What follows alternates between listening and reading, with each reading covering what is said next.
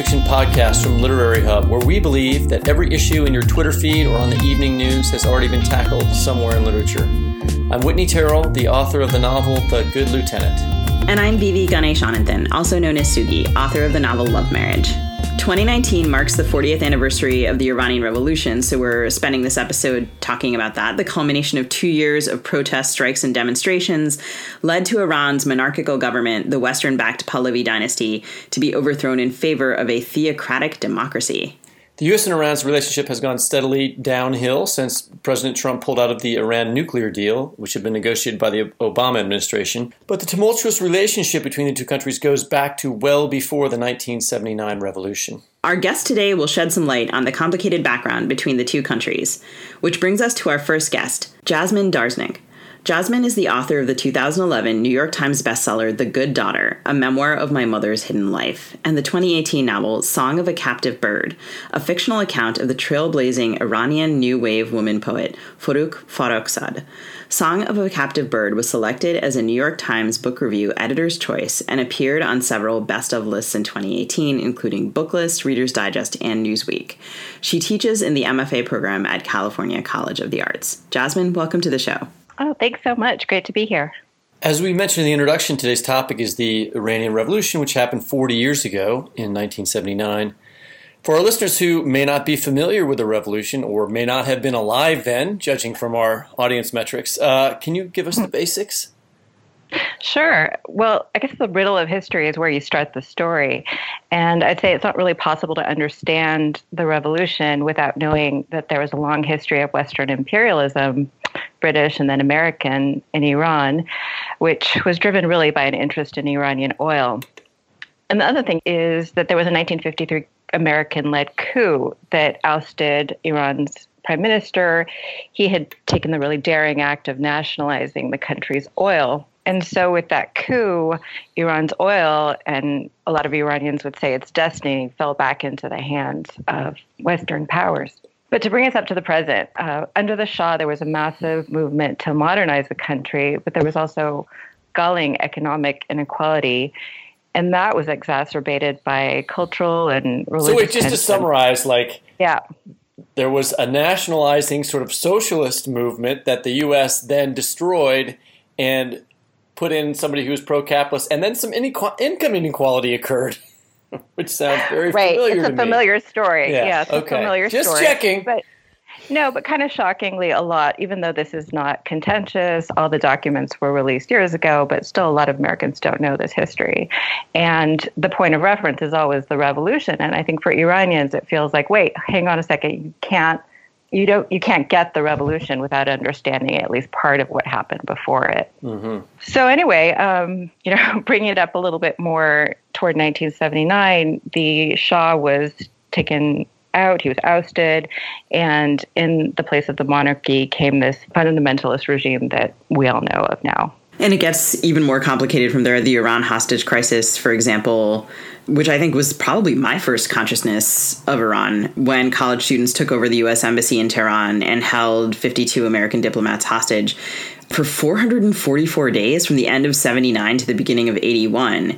And then I think that was a moment when a lot of Americans maybe you know turned their eyes towards those headlines that kind of suspense dominating the news that hostage crisis coupled with the fact that the shah was backed by the united states and a widely circulated rumor that reagan had a secret deal to delay the return of the hostages until after the election. His oh. election All against jimmy carter when he was trying to beat carter right? Right and all of this is just a huge amount to keep track of. So for people who weren't around when it happened, you know, I think I was born in the middle of the hostage crisis. This may be the first time they're hearing all of this, and I was thinking some of our listeners might even be most familiar with the hostage crisis from the movie Argo, that Ben Affleck movie. But what did the world learn from the revolution that we need to remember in order to avoid this sort of thing from happening? So you know, I have to hesitate over the word "learn" because I don't think the world really learned uh, of any much of anything, right? And I think that has a lot to do with who's gotten to tell the story and how the story's been told. Um, I can say, though, that it was through the hostage crisis that America, in particular, first encountered Islamic radicalism. And then the terror and the trauma that Americans experienced around the hostage crisis engendered um, a lot of animosity that has been enlisted to demonize Iranian people and then more broadly to justify military actions in the region far beyond Iran. So, if there's a lesson I think should be learned that hasn't, it's the necessity of looking really critically at what we've been told by our governments and also at what the media is telling us. So, I, I just wanted to go through a, uh, the hostage crisis started after the revolution had occurred and the Shah was already deposed, right? Right. It wasn't. They were already. Of, yeah, it already happened. What was the triggering event for that? Well, the revolution really started as a populist uprising. Right. I want to talk about that too, Lav. Could you please right. talk about that? Yeah. So there, there were many factions who were agitating against the Shah's regime. Um, there were communists agitating against it, people who were in favor of Western style democracies, people of all sorts of stripes. But it's the Islamic faction that really quickly sort of came, went to the fore and usurped the power and the leadership of that movement. Yeah, I'm sorry. I'm sorry. Go, go ahead. I was just thinking it feels a little bit like the Bolshevik Revolution in Russia, which had a lot of idealistic elements, was trying to get rid of an oppressive, oppressive sort of capitalist regime, but then got take hijacked by the most extreme parts of the revolution. I think that was very much the case. I know, just anecdotally, people in the Bay Area where I grew up had come to Berkeley to study, and they were very much, you know, sort of you know enlivened by marxist ideology or you know communist principles. And they went back to iran. They were living in america and went back to iran because they wanted to participate in the revolution. And they really saw this as the beginning potentially of a of a um, you know very very different sort of country that would be would have been enlivened by those kind of attitudes and and worldviews. What so then after that i mean okay so we've talked about how the revolution got started but what was it that caused the hostage crisis? Was there a triggering event there? Like, why did the embassy get? Uh, I like. I actually don't know the question. It's like a thing that I've known in my history. I lived through it just like mm-hmm. so even I don't know what caused it. You know, I, I have to say I don't know to the extent I think you you'd like me to answer because I'm not an expert on this area in a historical sense. I only know sort of through my family what those times were like, and of course what I've read since. But I think the the, the hostage crisis was, in a sense, it was a media opportunity for this group of radicalized um, Islamic uh, young men, really, and who had grown up with a sense of their country having been taken hostage by America. And it was a stunt, I think, in some ways, they didn't know what they were doing at first. They didn't. I don't think. My understanding is that they didn't envis- envision this as taking 444 days. There was never this sort of plan. Um, but uh, they seized this moment and it quickly became a real lightning rod. It really galvanized people either to to their cause or it really caused a lot of um, international um, sort of uh, in a way, a sort of, you know, a, a, sensation around their cause, and it took on a life of its own. So a little bit of an announcement, like a new, a, there's a new leader in town, a new set of leaders in town, and this is what we look like, and this is what we stand for. This is what we stand for, and again, giving that history that I just touched on very briefly, a feeling like we're in charge now of our country. You, for so long, have held our our lives in your hands, and I mean, I'm very much sort of imagining this, and I don't think it was something that the greater majority of Iranians condoned or believed in, but I think those are the sentiments that they were manipulating when they took the hostages. And you know, as you sort of touched on earlier, 40 years ago there's no internet or social media. So American media and politicians had, you know, an overly large hand in shaping the narrative of the revolution, the the hostage crisis. What did American media coverage of the revolution get wrong or, or right? You know, what is it about that history that you maybe would like people to be questioning more thoughtfully? And what was Iranian media coverage like? Sure. Well, I was so young when we left Iran. We were we left right on the eve of the revolution, so I don't have any any memory at all of what Iranian coverage was like. But knowing Iranians as I do, I'd say there would have been a great deal of skepticism about whatever was being told through the media. There's just a really deep long running um, skepticism Iranians have toward their government, toward any government, really. So, whatever was being told is, I don't think it was a story that people took much credence in. In terms of what was happening, the story that was being told over in America, I do remember that quite vividly. I think Sugi and I might be the, about the same age, but I was a young child during the hostage crisis, and I remember coming home from school. And this is a story every Iranian American will tell you. They remember coming home, and the news would be on. It wasn't just in our house. It seemed like everybody was tuned into the news every night, and that number of days was broadcast in this countdown, day by day, the countdown, which built ultimately to 444 days. And I think it was this tremendous, maybe in, in modern times, it, it was a, an enormous media spectacle. And that spectacle became the lens through which Americans saw us, us Iranian Americans, um, even though many of us had come to flee the revolution, we were identified with this really what seemed like a, a very barbaric and horrific regime. I don't think we've managed to get out from under that lens as the Iranian Americans. I think actually the lens has only, you know, sort of deepened its gaze on us in the years since 9/11, and it has created this sense that feels very pressing right now that Muslims, as Muslims, were unassimilable aliens. I think you can trace that, the genesis of that feeling, back to the media coverage of the hostage crisis in 1980. The other thing they got wrong is that it was all total crap. That, that you know, in other words, like all the, I remember it too. I was born in '67, and uh, all of the stuff that we just discussed about the Shah, about American involvement in, in Iran's past, I don't remember any of that being talked about. I knew none of those things. It was presented, as I recall, as if like suddenly this country's done this terrible thing to us, and why we didn't do anything to deserve this. Like there was a huge disconnection from history, as I recall, in the way that that story was told here. I think that's absolutely true, and this is what I meant about. Isn't that the riddle of history? Is where do you start the story? The story is very much impacted by where you start the story. And I think in America, we only have really cared about the history of Iran from 1979 or 1980. And there's been almost this, would I say, willful, maybe in some cases, but certainly an ability to really presume that there was no history beyond that point of 1980, that we were innocents until that moment. Such an American problem. Um, if we can. Our podcast uh, is trying to cure this problem.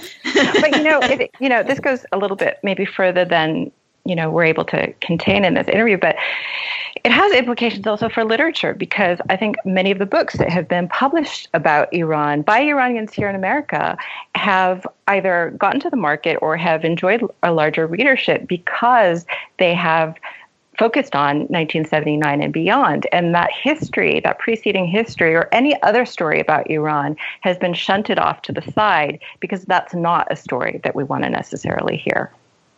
That's interesting. There's a, a recent novel that came out by um, a young writer of Palestinian origin, um, The Parisian, and it's sort of notable because it takes place so much earlier than any other novels. And it was striking that it was like you know there's now this this moment when people are beginning to be able to acknowledge like a longer arc of time. It is sort of astonishing the way that people are so um, readers can be quite ahistorical. Thinking can be quite ahistorical which is another way of being of course highly individualistic. I'd love to go back and talk about your first book the good daughter in which you sort of alluded to this earlier. You talk about how your mother and father brought you to america and how later as a young adult you uncover some troubling family history. Can you talk a little bit about why they left Iran and, and what or who they had to leave behind?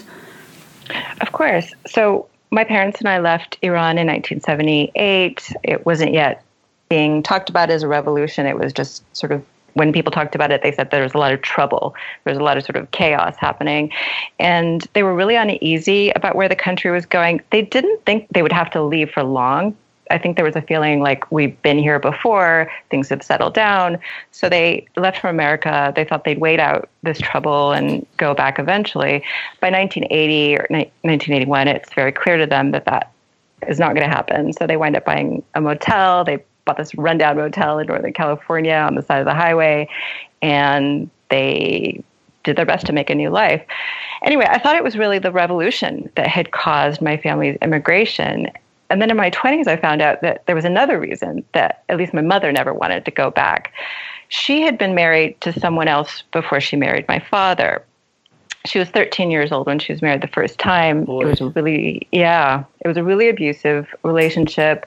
When she divorced, which was uh, very unusual at that time, this is the 1950s in Iran, she was forced to give up her child.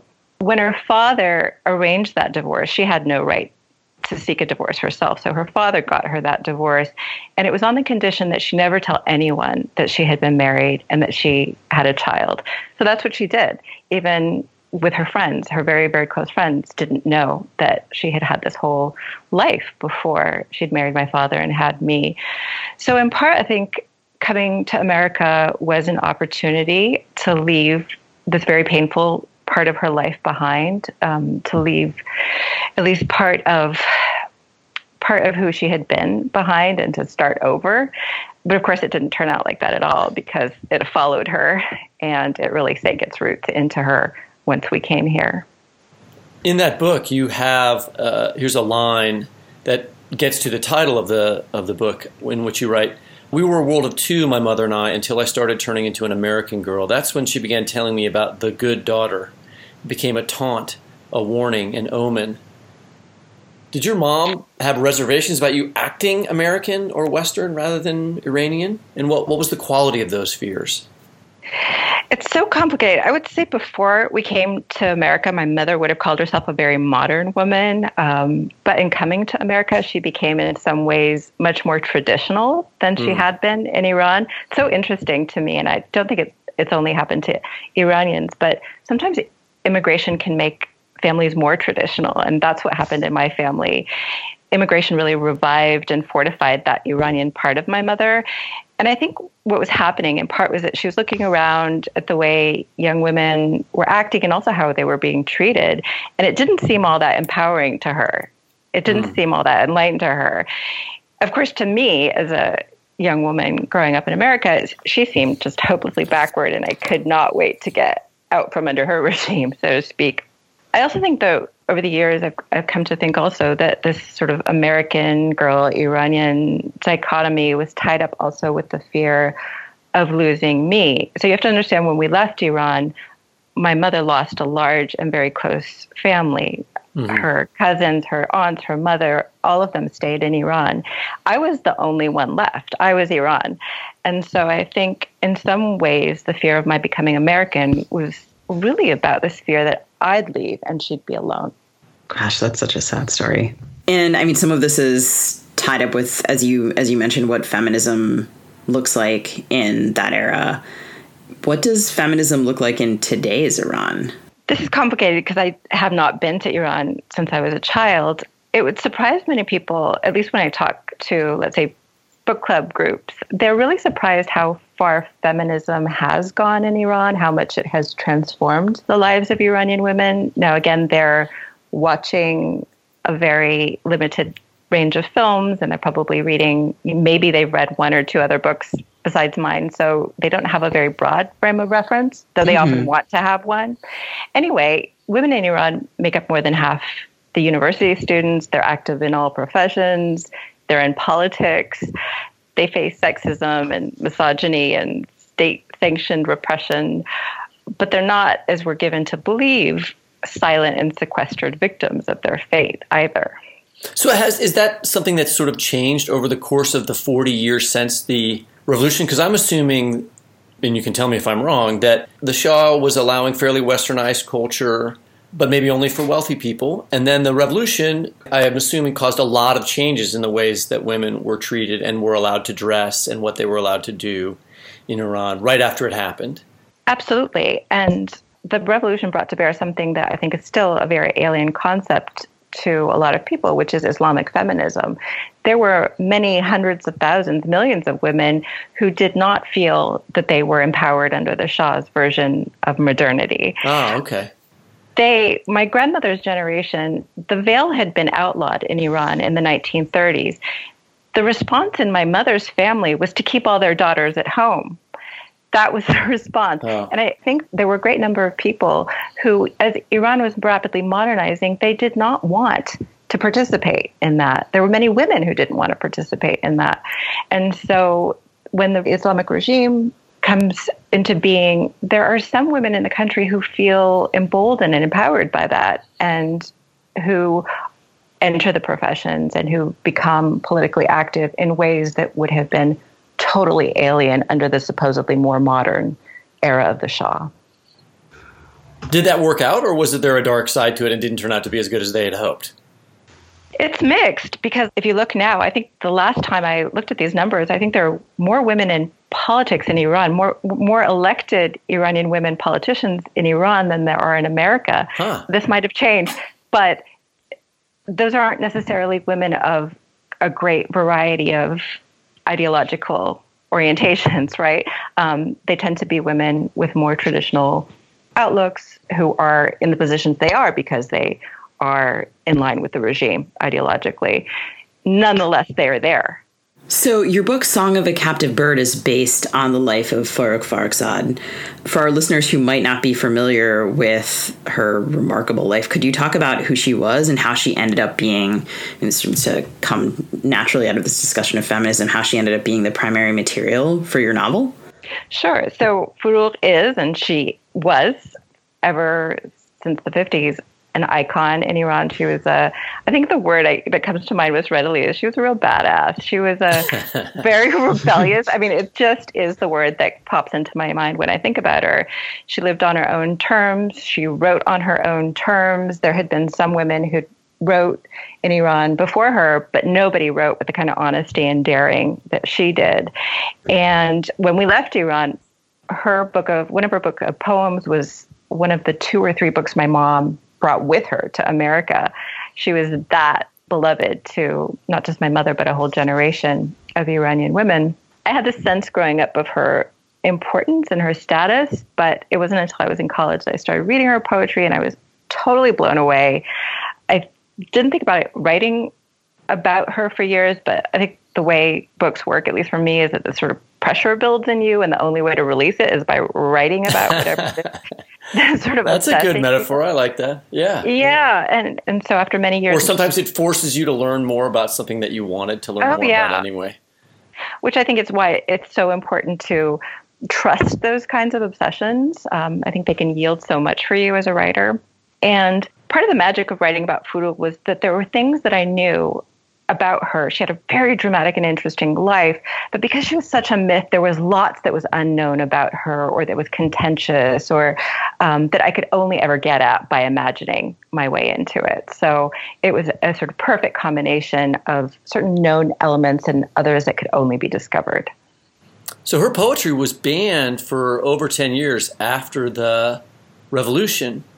So right. how does that fit in with our discussion of sort of the surprising mixture of sometimes feminist progress that happened after the revolution. Right. So a vast range of literature was censored in the wake of the revolution. Uh, with Forugh, the pretext was censoring the sexual content of her poetry. Forugh's poems are not explicit, they're often sensual. Love poems, if you know anything about Iranian poetry, it's that love poems are a very dominant form in the literature. And it wasn't problematic, or, you know, it wasn't Rumi or Hafez that was banned um, by the regime, but someone like Forugh, a woman writing in the 1950s, 1960s in Iran, was a real lightning rod for the regime, not just because of her poetry, but for because of what she stood for. She wrote about relationships. She wrote also about environmentalism. She wrote about nuclear armament. She wrote about social justice, economic inequality, a really vast and diverse range of issues. And I think the greater threat with Forugh and also her appeal to people was here's this intensely intelligent woman, and she said, and she thought, and she lived on her own terms.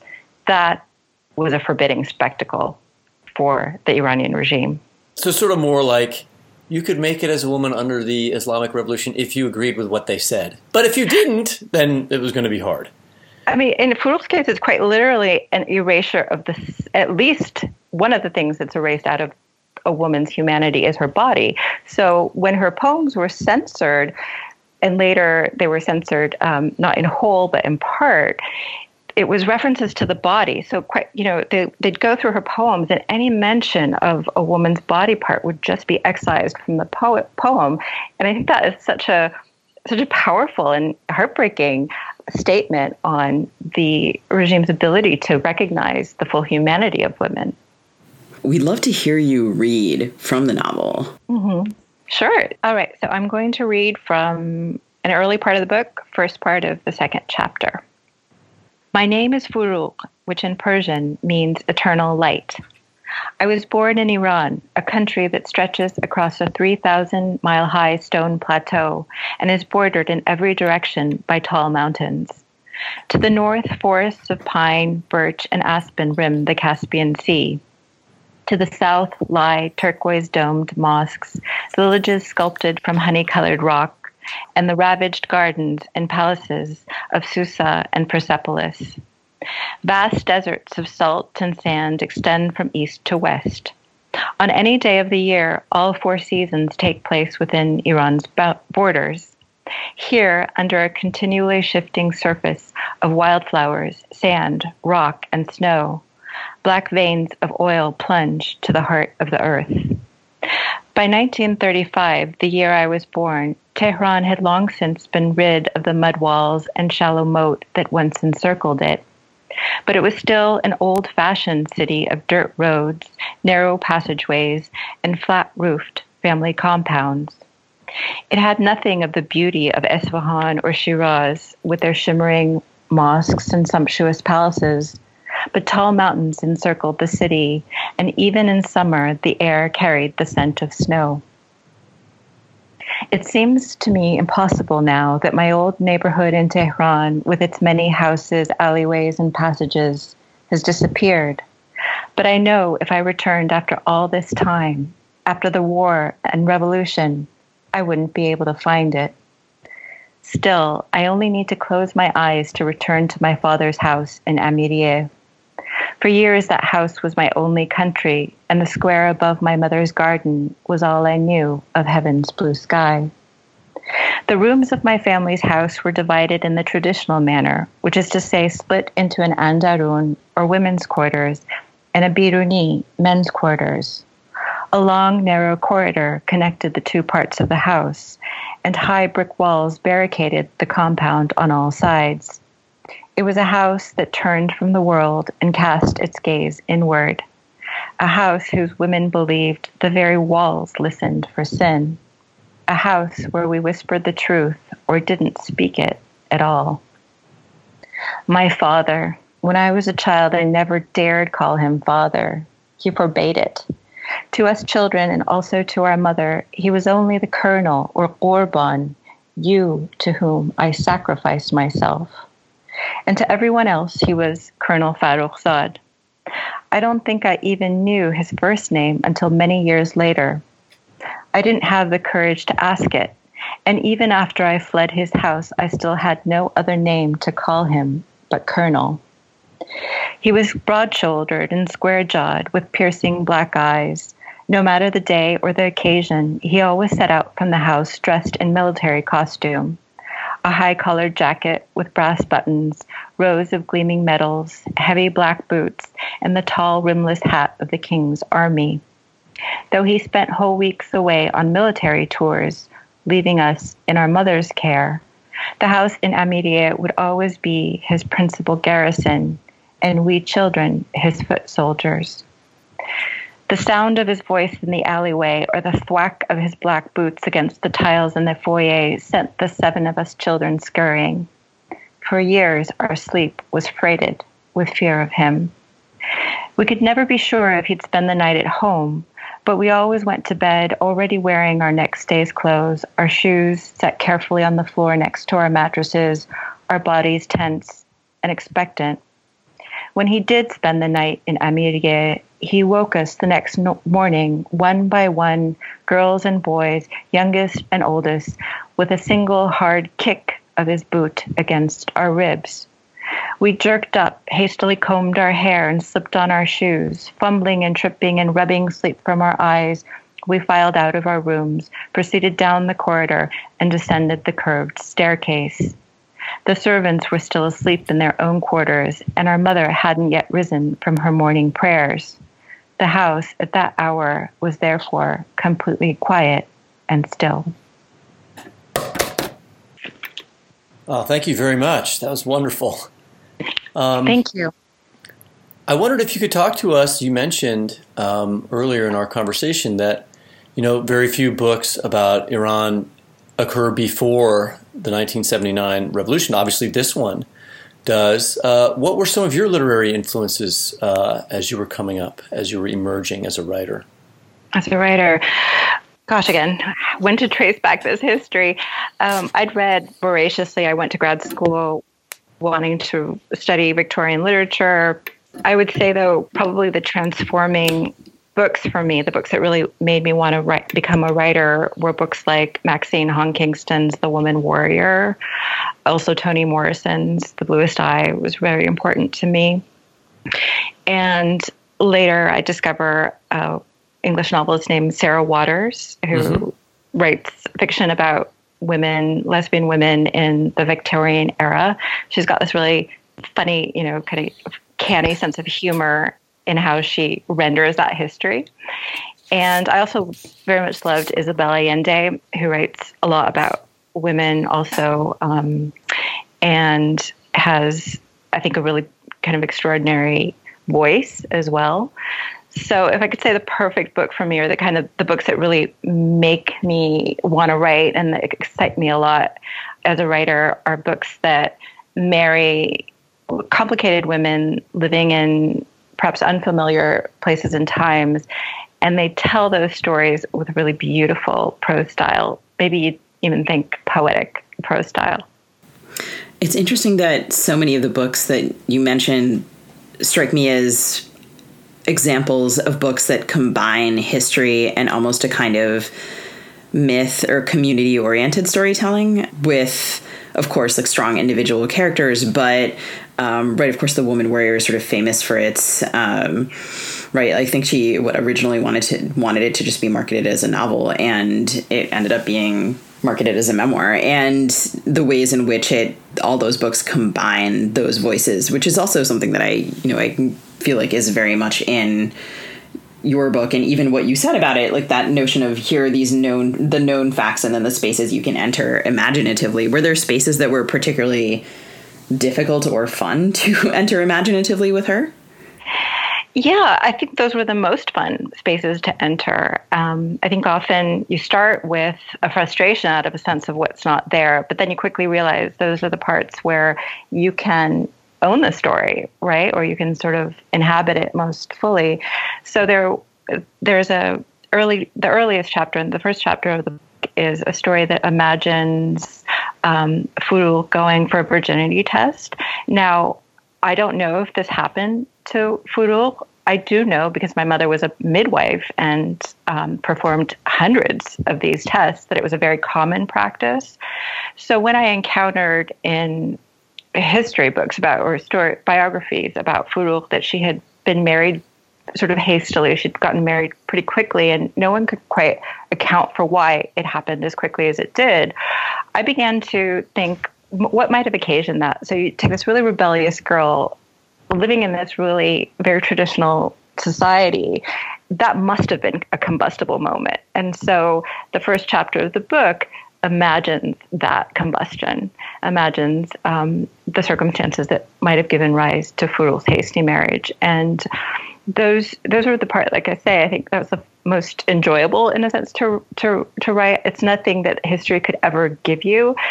By the same token, anything I invented like that had to feel consonant with the truth. So if you're someone, and I am that sort of person, that kind of writer who enjoys a certain amount of constraint, these these kinds of making and, and sort of solving of puzzles is extremely pleasurable. Well, thanks so much for coming by the show, Jasmin, and solving a few puzzles for us. Thank you so much. I've really enjoyed speaking with both of you. Yeah, it's been great to talk. All right. Thank you. Take care. Thanks, Sugi. Um, we'll encourage our listeners to go read more about Jasmin at her website, jasmine-darznik.com. And we'll also link to that in our show notes. We're joined now by Dina Nayeri. Dina's debut novel, A Teaspoon of Earth and Sea, was translated into 14 languages. Her second novel, Refuge, was a New York Times editor's choice. Her stories and essays have been published by the New York Times, the New York Times Magazine, The Guardian, the Los Angeles Times, The New Yorker, Granta New Voices, the Wall Street Journal, and many others. Dina holds an MFA from the Iowa Writers Workshop, where she was a Truman Capote Fellow and Teaching Writing Fellow. Her most recent book, The Ungrateful Refugee, is based on her 2017 Guardian essay of the same name. She lives in London. Dina, welcome to the show. Thanks for having me. Yeah, thanks for being here. Uh, this episode focuses on the 40th anniversary of the Islamic Revolution in Iran. So you were born in Tehran and then you were moved very soon after that to Isfahan uh, in 1979. The revolution happened between January of 1978 and February of 1979.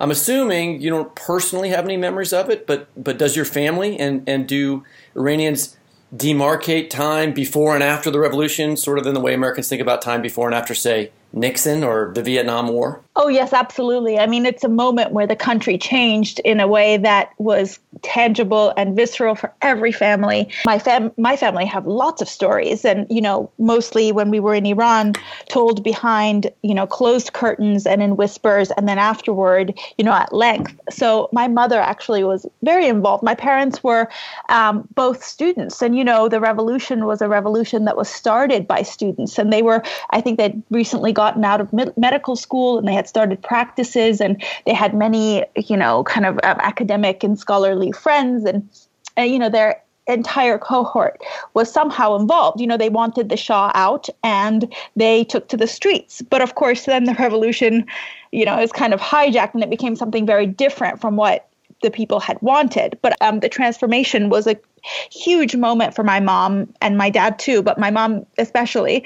Um, and um, you know, and of course, it was the moment I was born. So suddenly, life before had been one thing, and life after was something completely different. So like life before had been, you know, just modern and Western and full of like books and studying and parties, very similar to what was going on in the West at that time. Afterwards, suddenly, you know, the women were under a veil. Uh, you could only read certain things, um, and then my mom was also a new mother. When you say these stories were told in whispers and then later at length, who were you were trying to avoid having being heard by? That's a- my lifetime. It was you know the Islamic Republic because it was you know an authoritarian regime and and you know people felt like you know they were being spied on and and neighbors were encouraged to inform on each other and and friends and even families and then also you know it, it suddenly you know the war happened so it was just a dangerous time. It felt dangerous you know and and I, I think people were just much more comfortable keeping their mouth shut and seeing what happened right? They, they were just like let's wait and see. And then they had seen everything that happened to people that went against the regime both before the revolution and after. I mean people just kept private and they kept their opinions to themselves. Time after any revolution i think people tend to be afraid and want to see what will happen. And now it's very much decided and i think that the next generation generation are pushing back in so many ways. You know, you see people, um, you know, going out into the streets without their scarves and, you know, testing the boundaries. And the women have been testing the boundaries for so, so long. But at the very start of the revolution, of course, they, they couldn't do that. So you're I want to go back to Isfahan. Your family stayed in Isfahan after the revolution. Mm-hmm. Could you talk a little bit about that and what Isfahan was like and how the revolution impacted your kind of daily existence? Um, so, for example, I, I went to um, school, you know, under in, to an all girls school in Isfahan. I wore hijab in order to go to school. I wore a kind of very austere gray academic hijab that literally covered everything but the circle of the face. Mm-hmm. Um, you know, once actually, this is this is a scene in my book, a really brutal memory for me when, um, as kind of a personal punishment. This very, um, you know, very vindictive teacher forced me to be the one to do death to America, death to Israel in front of the school. Um, with like the bullhorn in front of everyone. Mm. Um, yeah. So, but but then you know, life was divided into two parts because there was the city part of our life in which you know there was you know you couldn't show your hair in the street you had to be fully covered you we tried to get from place to place rather quickly we had our private life indoors my mother and father just basically got on with their work and tried to stay out of the way of the government and then there was the village life where we went every weekend. And my father would just whisk us away to this village called Ardestun on the, uh, you know, it was about an hour away from Isfahan. And it was like going back a couple of hundred years. And people living the way they did hundreds of years ago. And they avoided the radio. They didn't listen to the news. They just lived, you know, basically off the land and with, you know, with their family and community. And whatever traditional you know parts of Islam they brought into their lives were. So the effects of the revolution were much more concentrated in urban areas. Yeah. Well, I mean, it felt that way. And i think maybe the reason is because any kind of uprising against the, the islamic republic would certainly come from the cities. It would come from the intellectual class. It would come from the students just as it had been for the, the revolution in 79 so they were i mean of course in, in any kind of authoritarian state you'd be afraid of what goes on in the cities and the universities. The in the villages i mean what's going to happen there? They often you know they they i think they were mostly left alone. So uh, that we talked some about with our previous guest about the origins of the revolution and the Shah, but I just wanted to, you know, I'm really curious about this idea of like how it is that you, as you mentioned in your in your earlier answer, like these were the people who started the revolution were like professionals in some sense, young people. How did it become a totalitarian state so quickly. I can understand not wanting the Shah, but that doesn't seem like a, a, a, goal that young people generally have. This is how revolutions work. I mean, you uh, you know you promise a, a, number of things in order to topple you know, the previous government and and and and um, take power. You highlight all of the wrongs that they did, but you know, obviously, uh, you know, it's really hard to set up a democracy, and and there's uh, there's no telling that they even ever plan to have one.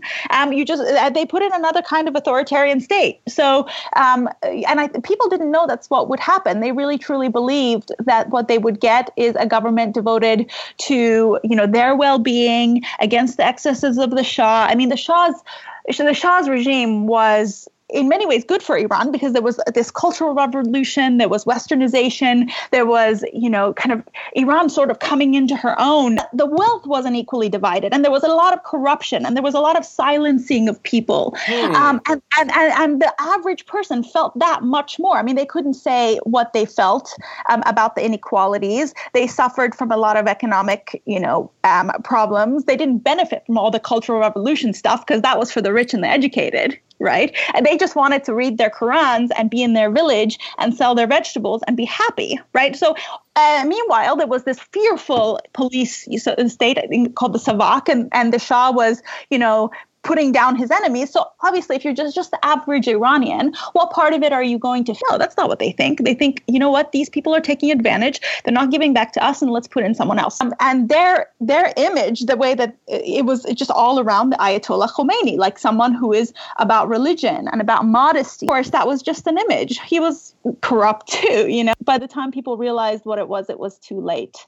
And I think there was a sense of um, nostalgia for pre revolution, of a sense of loss, a shame. Oh my gosh, my parents' generation, the shame of having helped make that happen. And my, I have this. Um, this a kind of second cousin who is a scholar and an activist, very kind of um, uh, she very left wing, very progressive, and she was a communist at the time and a student. And the fact that she had anything to do with making that revolution happen, I think it stings, it hurts. You know, like this is not what they wanted. This was a people's revolution. They wanted something good for the people, and that's not what they got. One aspect of Iranian history that rarely gets discussed in the U.S. is the Iran-Iraq War, which ran from about 1980 to 1988, and casualty estimates for that war run from over a million people to twice that and it started right after the revolution. Can you talk about how it was connected to the revolution and what it was like to live through that? Think about the first eight years of my life. I think about war you know? I think about you know going to school and not knowing if it'll end on time or if there'll be a big siren and we're going to have to run home.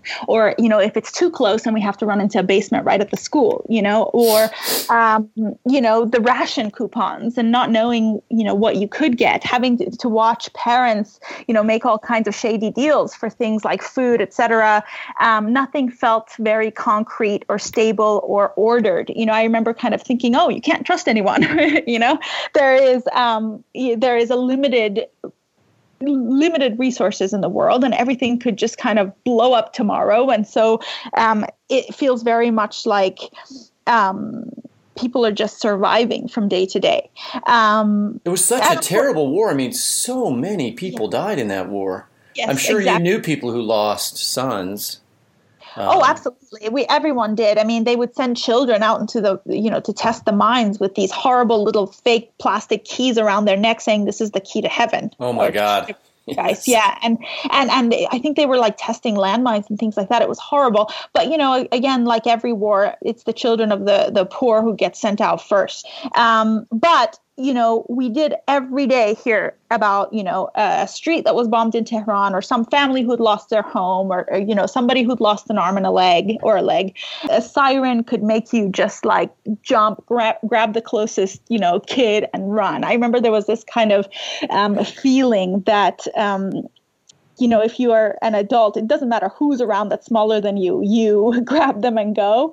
Um, and so sometimes you're just like with some random ant and you're in a basement. Um, there's this thing called War of the Cities, um, and uh, the Iraq was, uh, you know, kind of heavily engaged in, in bombing major Iranian cities. Okay. And, um, you know, I, I, just have to tell you one little anecdote because years later when I was at Iowa, um, I this was in 2000. I was in Iowa in 2011 to 2013, and I went looking for Iranians to be friends with and I found this group of Iranians who had kind of newly arrived to Iowa, and they were mostly in the engineering schools, etc.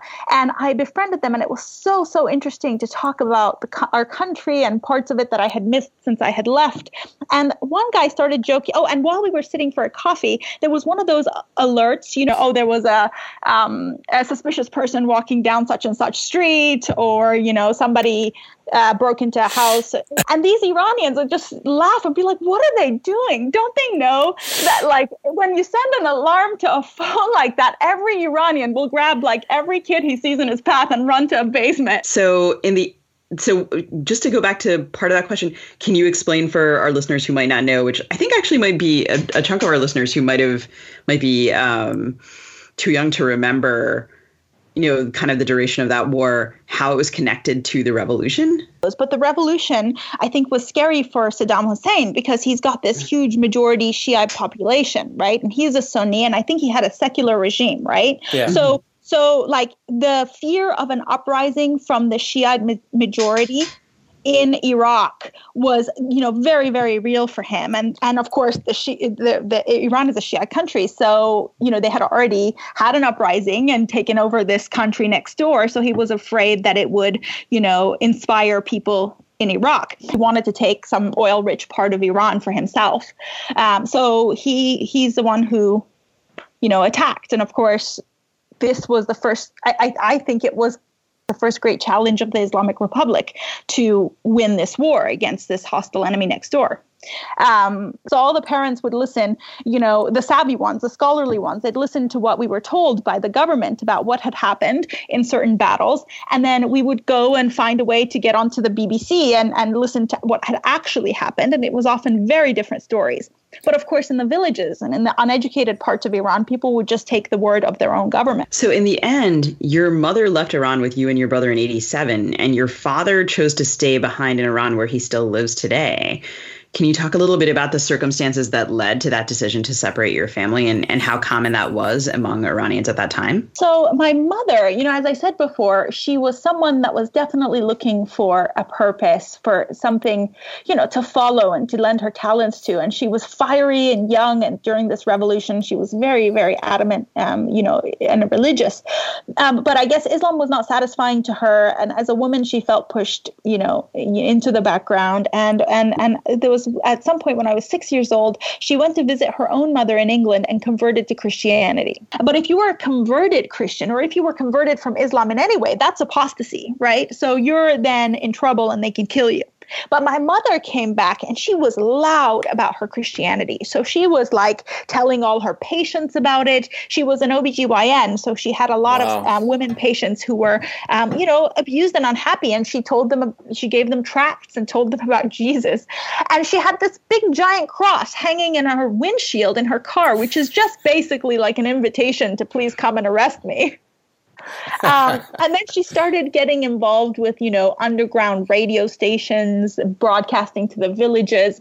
She was really on a mission, you know, and, and she got herself into trouble fast. She got arrested. They asked her to be a spy against the underground church in Iran, in which we in, in which we were, by the way, heavily involved. I mean, I remember one of my formative memories is just like three days a week in that, you know, in that pastor's house where everybody would gather in secret with all the curtains drawn. How old were you when this happened? eight years old. So it happened between the time I was six and the time I was eight. And when I was about to turn nine, um, things got really, really bad. My mom was arrested for a third time and was told that she would be killed the next day.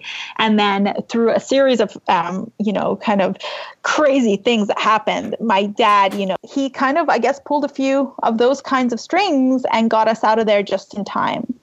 Well, you eventually ended up in Oklahoma with your mom and yeah. your brother.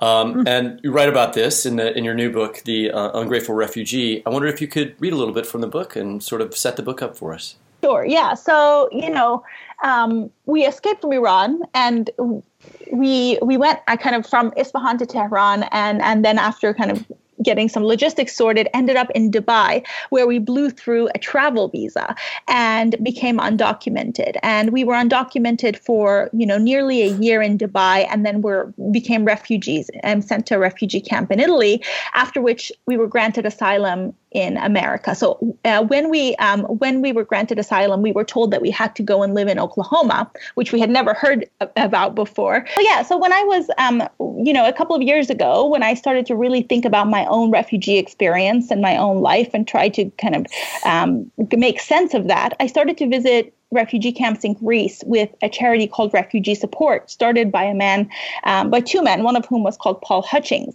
And Paul had allowed me to come and, um, you know, to volunteer with this charity, but really kind of spend a lot of time with the Iranians on the camp and to speak to them in Farsi. So refugee support is basically a charity that um, you know was started by these two men who went to volunteer at calais at the calais jungle and saw that all of these former you know doctors and carpenters and people with dignity were having their you know food and clothing kind of thrown out to them from backs of trucks. And so they basically set up grocery stores in in refugee camps across greece and they take all the donated food and all of the donated clothing and they put them in in these beautiful spaces and they give every refugee points which they can come and spend at the store just as they would at their corner store in um, you know in their home and in that way at least they do some part of this receiving of charity with some dignity dignity and shame are are themes that i'm very familiar with and interested in in oklahoma after i fancied myself an american enough teenager I began volunteering at a local food bank. Poor mothers or single men would arrive in the front.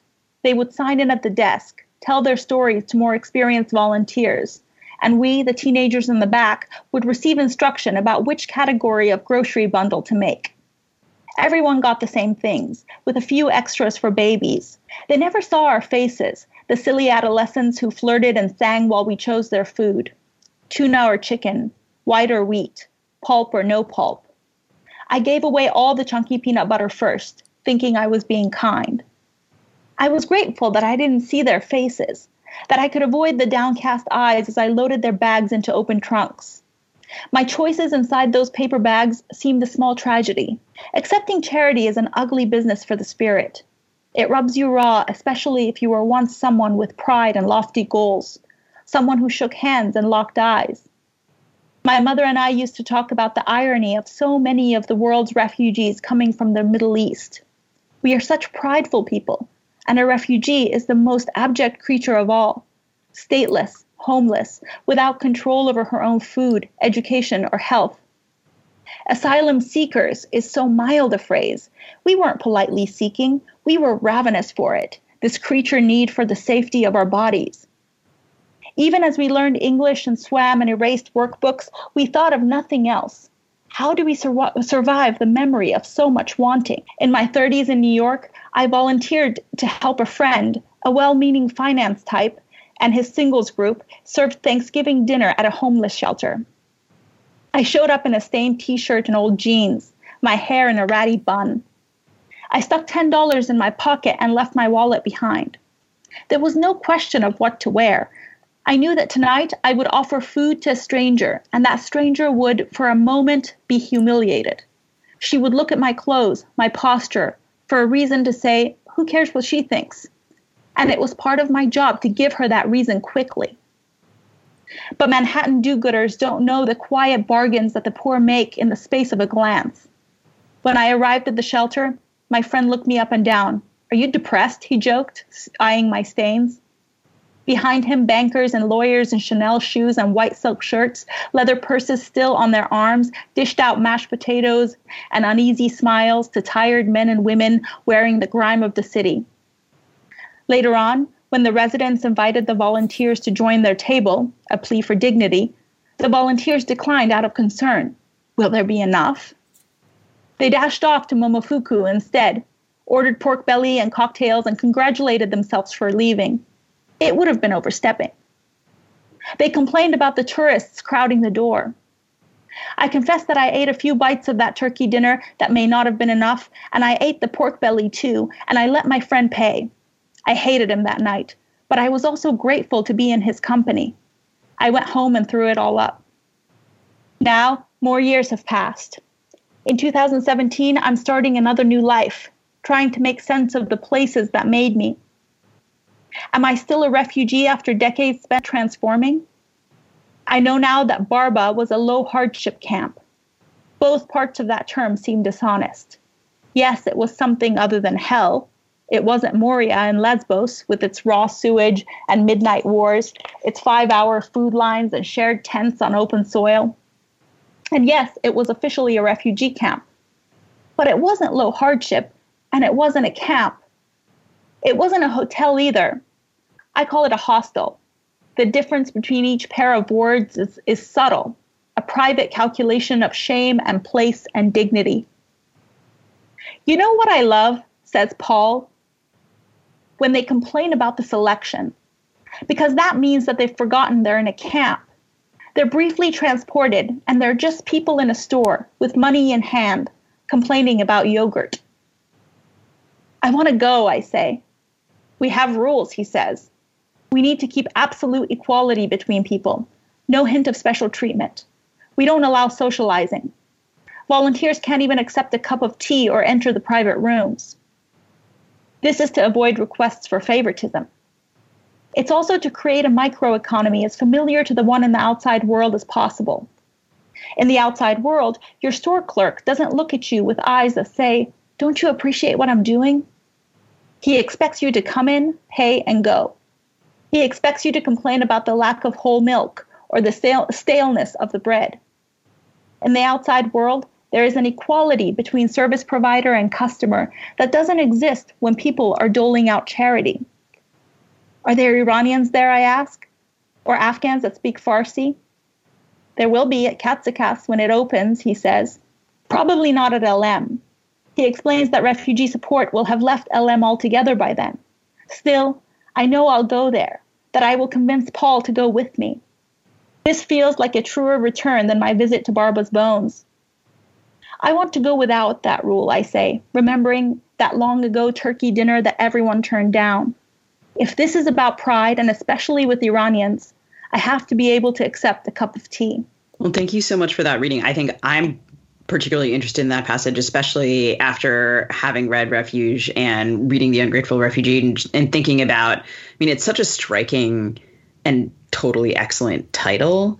And thinking about that sort of the transaction of charity as as you talk about like that shame the shame the humiliation the dignity and and then that comparison to you know what is it that a store clerk expects from you? Yeah. Um it's just yeah, it's a it's a great passage. Um, well, it's and, not only that. I mean, I feel like to you know that again that that the section of the book that came out in the Guardian came out in 2017, but today with um, what President Trump's been saying about Ilhan Omar, uh, yeah. saying she should be grateful, right? that that that idea of critiquing gratefulness is sort of part of what you're doing in the book as well. I wondered if you could talk about that some. Sure. Well, I mean, I think um, I'm just distinguishing what you know gratitude is and what it should be from what it should not be. So I'm not criti- critiquing it, I suppose, as a private emotion. The idea that I'm, immigrants are supposed yeah. to be grateful. Yeah, right. Exactly. That's the idea that you're critiquing. Yeah, so what I'm clarifying for people who just throw around this this comment um, or this phrase is that actually, you know, um, every refugee and every immigrant that uh, you know enters this new life is actually full of private gratitude, and they will live the rest of their life, you know, full of it. But the thing is that it's not something to be postured for the benefit of the native born. It is something to that that kind of is held inside someone's heart and it, it changes the way they interact with the world around them and the people closest to them. And and you know and that's how it's supposed to be. You can't force someone to be grateful to you specifically just as you can't force someone to love you or appreciate you. This um, widespread expectations for for refugees to posture and to behave a certain way and to um, to act as if they're a certain class and category in comparison with a native born. And i think that that's wrong and that forgets forgets, you know, the the accident of birth and the fact that no native-born American or English or French person or Dutch deserves their place in those safe countries. They were just happened to be born there. So when somebody is rescued by the governments of those countries and brought to live there, why should they have to feel grateful to the people who were already lucky enough to have, you know, been born to families in those countries? That makes absolutely no moral or ethical sense. If we're going to spend so much of our public discourse on the notion that it's a meritocracy. I mean, I think embedded in your critique of a kind of performative gratitude is also just like a, a, critique that I really agree with about like what is the point of the nation state and what are borders anyway. So I mean on sort of the back of that, yeah, kind of so on the back of that notion, I just want to ask, you know, if your family had attempted to emigrate to the US today, the Muslim ban would prevent would have prevented you from doing so. Yeah. So I'm just curious for your your thoughts as you as you read the as you read the headlines, your view of that ban, the Supreme Court to the astonishingly bad yeah. Supreme Court decision exactly. upholding that executive order.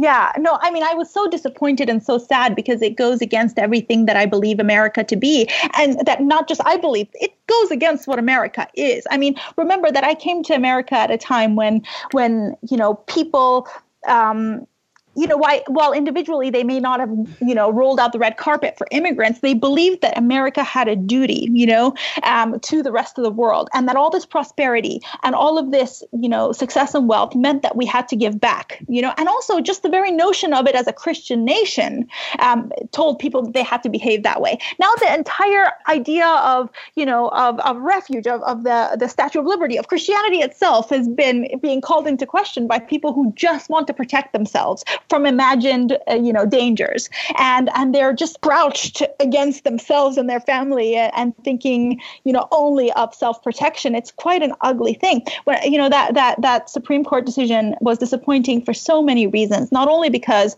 you know Trump's ban is so very obviously about Muslims, and and and because he has specifically said that it was about that, but because you know, um, they essentially said that the motivations of a president doesn't matter at all, right? Well, all that matters is that he has the power to do this. Well, this sounds a little bit scary for someone who comes from an yes, authoritarian regime. I okay? agree. Yeah. Like, of course, motivations matter. Of course, why he says he does it matters. If it goes against what America stands for, it's the Supreme Court's job to say, no, no, no, actually, you know, um, this isn't uh, part of your rights, you know, to affect immigration policy in this way. But but that's not what they said, and and and I and that scares me. Well, I think that, and I heard a really interesting. I'm going to credit the the Vox's The Weeds podcast, where I had a really interesting conversation about the historical roots for why we think that refugees or people who are coming here seeking asylum should be grateful. And in part, I on the right, like why has the right supported refugees and, and asylum seekers in the past? And and they were arguing that when refugees and refugees from Vietnam you were getting reliably anti-communist voting blocks during the Cold War, right? And so their gratitude was to be expressed in the way that they voted. And oh, yeah. when you see the, the thing that they're, the conservatives are getting upset about with Ilhan Omar, somebody's like, "Hey, I don't. I, I I'm a refugee. I came here, but I did not agree. It was not part of the deal that I have to support Republican policies." Yeah, know? exactly. And that seems like that's what's upsetting them. Yeah, well, I think a lot of the people who, you know, behave in such a way that makes refugees feel as if they're being asked to posture gratitude, a lot of those people have a very kind of small um, you know, kind of closed off idea of what America is. So they believe America to be their own specific set of values, you know. So so you know, republicanism and Christianity and all of those things are America to them. So you know, for example, when I when we went to Oklahoma in you know the early '90s, late '80s, um, we were the, the story was that we were Christians who had escaped the Islamic Republic. Right, Christianity is another thing that makes exactly. it easier for the right to support uh, right. Uh, asylum but what seekers. that meant is that what that meant is that we had to go around from church to church telling our story. The story right. had to include no beauties from Iran, no, no complexity. It was just about how Jesus saved us. My mom was heavily discouraged by our sponsors from expe- accepting any kind of like the public and social services that she was entitled to. They said, you know, we are hardworking Republicans. You're not going to sign sign up for food stamps or and you're not going to sign up for you know any kind of benefits because then you'd be the kind of immigrant that comes in and immediately signs up for help. Well you know what refugees need help for a while, you know. Um, but that's not what this story was about. And so immediately, my mom was to put to work in a factory. the The idea is, oh, if we save these people for be, be, for a particular, you know, religious or political cause, you know, be Christianity or republicanism, then they will come in and they will take up the mantle with us of that specific cause, and that equals America. Well, that doesn't equal America. America is a lot of you know different religions and it, it, america is the freedom to choose. Right. Well but, people forget that. Recently uh, as you know president trump decided to pull out of this joint comprehensive plan of action better known as the iran nuclear deal which the obama administration had negotiated. And now tensions are rising in the straits of hormuz. Drones have been shot down. Iran and britain have seized each other's oil tankers. Trump's talking about retaliatory airstrikes. He's clamping down on oil exports sanctioned uh, the Ayatollah Khamenei's personally, uh, among other actions. Does this mm-hmm. rhyme with the original tensions that led to the revolution 40 years ago? And how are these sanctions and the ongoing saber rattling affecting reformist leaders in Iran? Yeah, I mean the sanctions are really scary. I mean the the the reason that I you know I liked the Iran nuclear deal was because it it eased up on the sanctions on the Iranian people. And you know sanctions always work the opposite way that they tell you that they're going to work. They hurt the average person who then you know has less money, has less access to the things that they need, and all of the leaders and and the rich have ways of getting around the sanctions, right? But then they they spin the narrative that this is the this the reason that you are suffering this poverty is because of this enemy, America. It's not going to turn the people against their own government, and it's not going to help the reformists. It's you know, so I mean that's that's what it does. It helps extremists. Uh, you know, when people are suffering, exactly as it was you know 40 years ago. Remember if when I said what I said earlier is that all of the ordinary people weren't seeing the benefits of all of this you know wonderful cultural movements and things that were happening under the Shah. Um, all they were seeing is that there was such income inequality and they and they didn't have the things that they need. Well if if trump you know presses on the sanctions so much that iranians feel that way again well yes of course that will feel like then. I don't know what will happen. I, I don't feel like it's going to be a move toward uh, you know moderation and diplomacy and you know all the things that the the reformist leaders might do. I feel like it will turn the people against America, and um, it will pave the way for what war? Um, I, I, I, hope not. I'm, I'm frankly frightened because I have family there. Are there particular ways that you think about craft that are related when you look back at it to the Islamic Revolution? Yeah, you know, there are things that I didn't really um, understand about the way that I thought um, that came from that life that I now understand. For example, I think I draw strong lines between, you know, the private self and the outside self. Um, for me, there there are strong layers of life, you know, between um, the the public, the government, you know, layer, and you know the the school layer, the educational layer, and this like deeply familiar, loving, maternal, you know, kind of uh, deepest core of the home, which is completely hidden from all of the other parts of life. And I think I didn't realize that I write that way. Put, put so much of the heart of my fiction in that in that home core um, until I, I look back, you know, at a bunch of work and I realize, oh, well, this is how I lived. You know, I for me, real life and truth of who I am was with the grandmothers in the village, kind of hidden away, um, and everything that I could say and do that was truthfully and most me uh, were things that I could only do there. I couldn't dance in public or sing or say what I thought or, or you know, be a creative person um, out in public in Iran as a girl. And I could, you know, with those grandmothers. And I think that's affected the way that I write. Um, you know, there's la- there's layers to people, and everyone's kind of lying uh, in in my fiction. Um, there's a lot of lies to oneself and to other people, and I think a lot of Iranian writers write that way. Dina, it's been a pleasure to have you on the show. Thank you. Thank you for having me. This was fun. Yeah, thanks for joining us. And uh, our listeners can uh, check out Dina's website. We'll also be linking to some of the other articles that we mentioned, including the Guardian long reads piece, The Ungrateful Refugee. Thanks for your time. Thank you. That's a wrap for the Fiction Nonfiction Podcast. Our theme music is composed by Travis Workman. I'm Nick Shump. Caleb Olson and I are intern producers for the podcast and MFA students at the University of Missouri, Kansas City. You can subscribe to us by typing fiction slash non slash fiction into the search bar of your favorite podcast app. You can also listen, find previous episodes, and read excerpts from our interviews at the Literary Hub website, lithub.com. The Fiction Nonfiction podcast page is listed under the LitHub Radio tab. Please take a moment to give us a rating on Apple Podcasts. Here's how to do it. Type the show's name into your Apple Podcast app search bar select the show, and then scroll down past all the episodes to the bottom, where you will find the rating function. If you don't want to write anything, just punch some stars, five, and you are done. It really helps us out. We'll post a link to the books and articles we referenced this week on Facebook at FNF Pod and on Twitter at FNF Talk and on Instagram at fiction.non.fiction.podcast. Happy reading.